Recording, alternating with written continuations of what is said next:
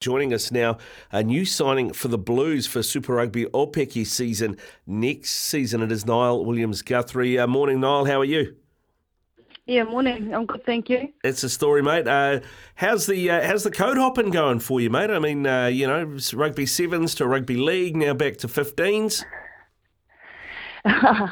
yeah, uh, I think it's just uh, just the timing of my life and being able to take up these opportunities is mm. the reason why I'm probably doing it all because, um, like I said yesterday, when you're in that bubble of the sevens and it's so intense of being a full-time uh, professional athlete that you, you get you, there's nothing else you can do so you, you're full consumed in it so to be able to now have these opportunities come my way I think I just before I hang up the boots I want to make sure that I gave everything I go that you know that I can it's a, it's a bit of a, a trailblaze um, move from you Noel when you think about it because You've got the rugby union season, I think, which is six uh, rounds, and then you've got the NRLW season, which gives you a, possibly the use of the whole season in its in totality with rugby and rugby league. Do you think this is actually the way forward, and that most schools at that level should be giving both rugby and rugby league a crack?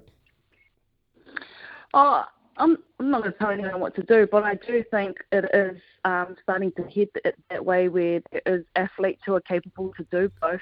And because the seasons don't clash, it's just, you know, yeah. it makes sense um, if you want to get the best out of everything you can. And like I said, sometimes opportunities are too good to, to, to turn, turn down. So I think going forward that you probably will start seeing contracts which allow players to – um, go and do stints elsewhere, which is not nothing new. Like we see that all the time in the men's um, in the men's realms, but just I think it's people are a little bit opening their eyes because it's happening now with the females, and and that's just like how good is that for our female athletes to start getting these opportunities where they can say, hey, look.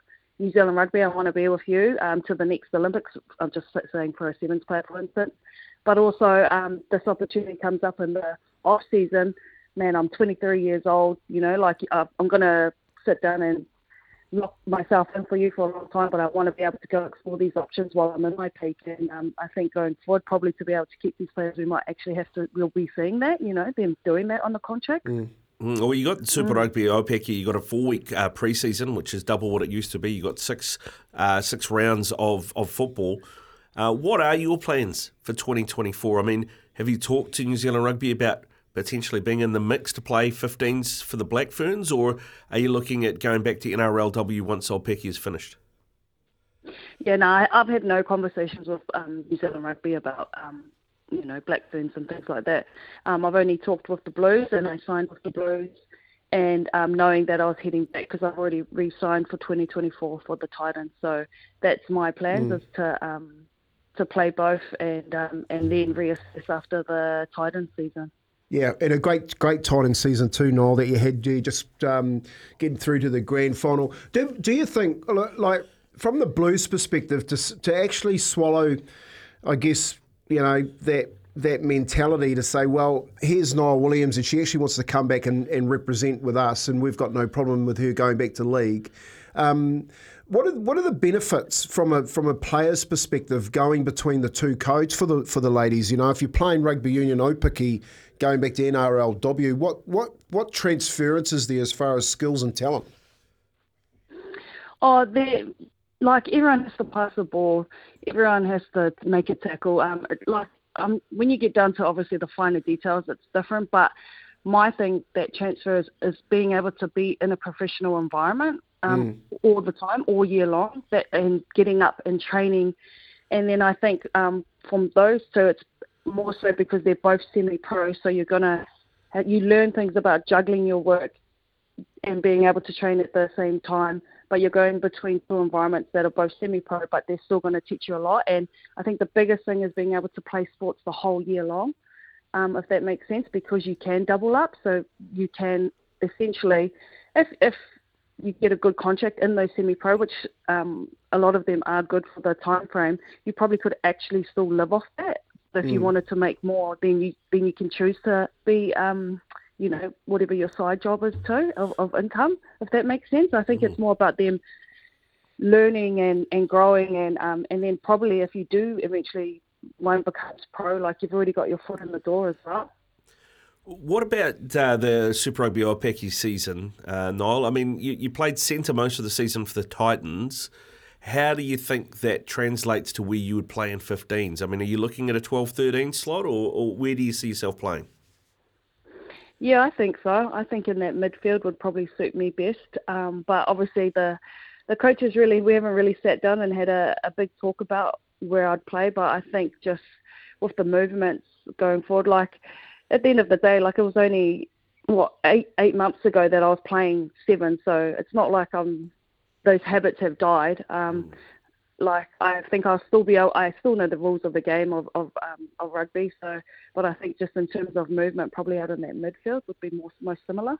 Yeah, I see. I see the the um, the similarities, especially for the ladies when they're coming back through them. You, you're dead right. You still got to catch and pass. You still got to tackle. Um, very, you know, until you get down to the technical stuff is where it gets a little bit, little bit difficult. Um, Niall, what has been your most enjoyable? Because I'm going to ask you a lead question here. What what has been your most enjoyable thing that you've you've I guess um, taken away from just your first season with the Titans?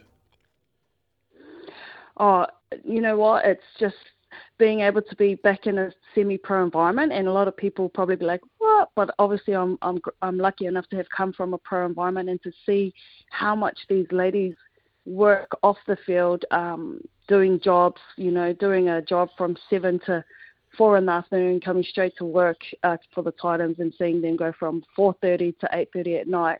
Like it's just crazy, and it kind of mm.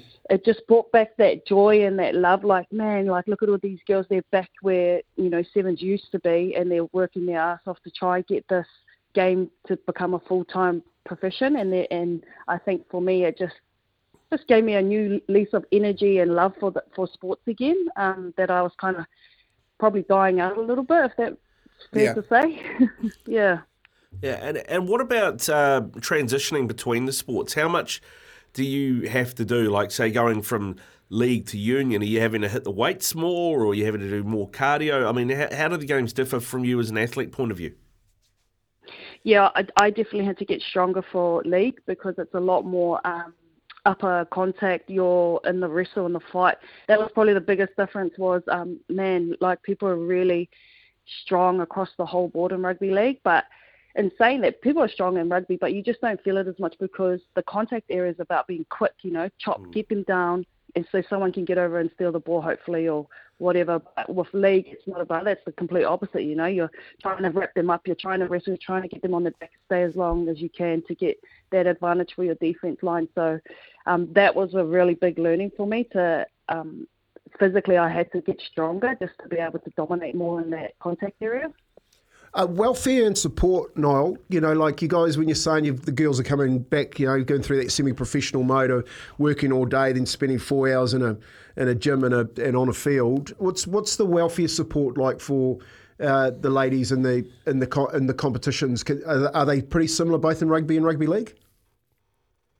Yeah, I think. Uh, I think even in the like they both have. Um, I think in the rugby circles is called your PDM. You know, they're looking after you off field, but they're more so probably helping with trying to get study and all that stuff on top of it. Um, whereas like we have that time, we have to do it in kind of uh, the league circles. So they actually have a well-being officer.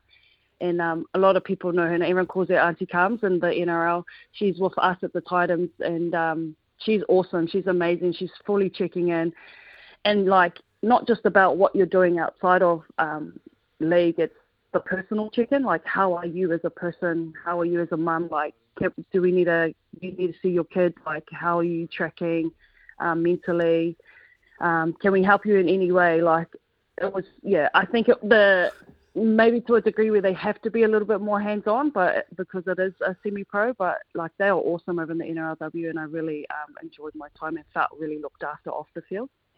Uh, no, normally at, at, at, sort of half time, uh, you know, so the traditional thing is you get oranges.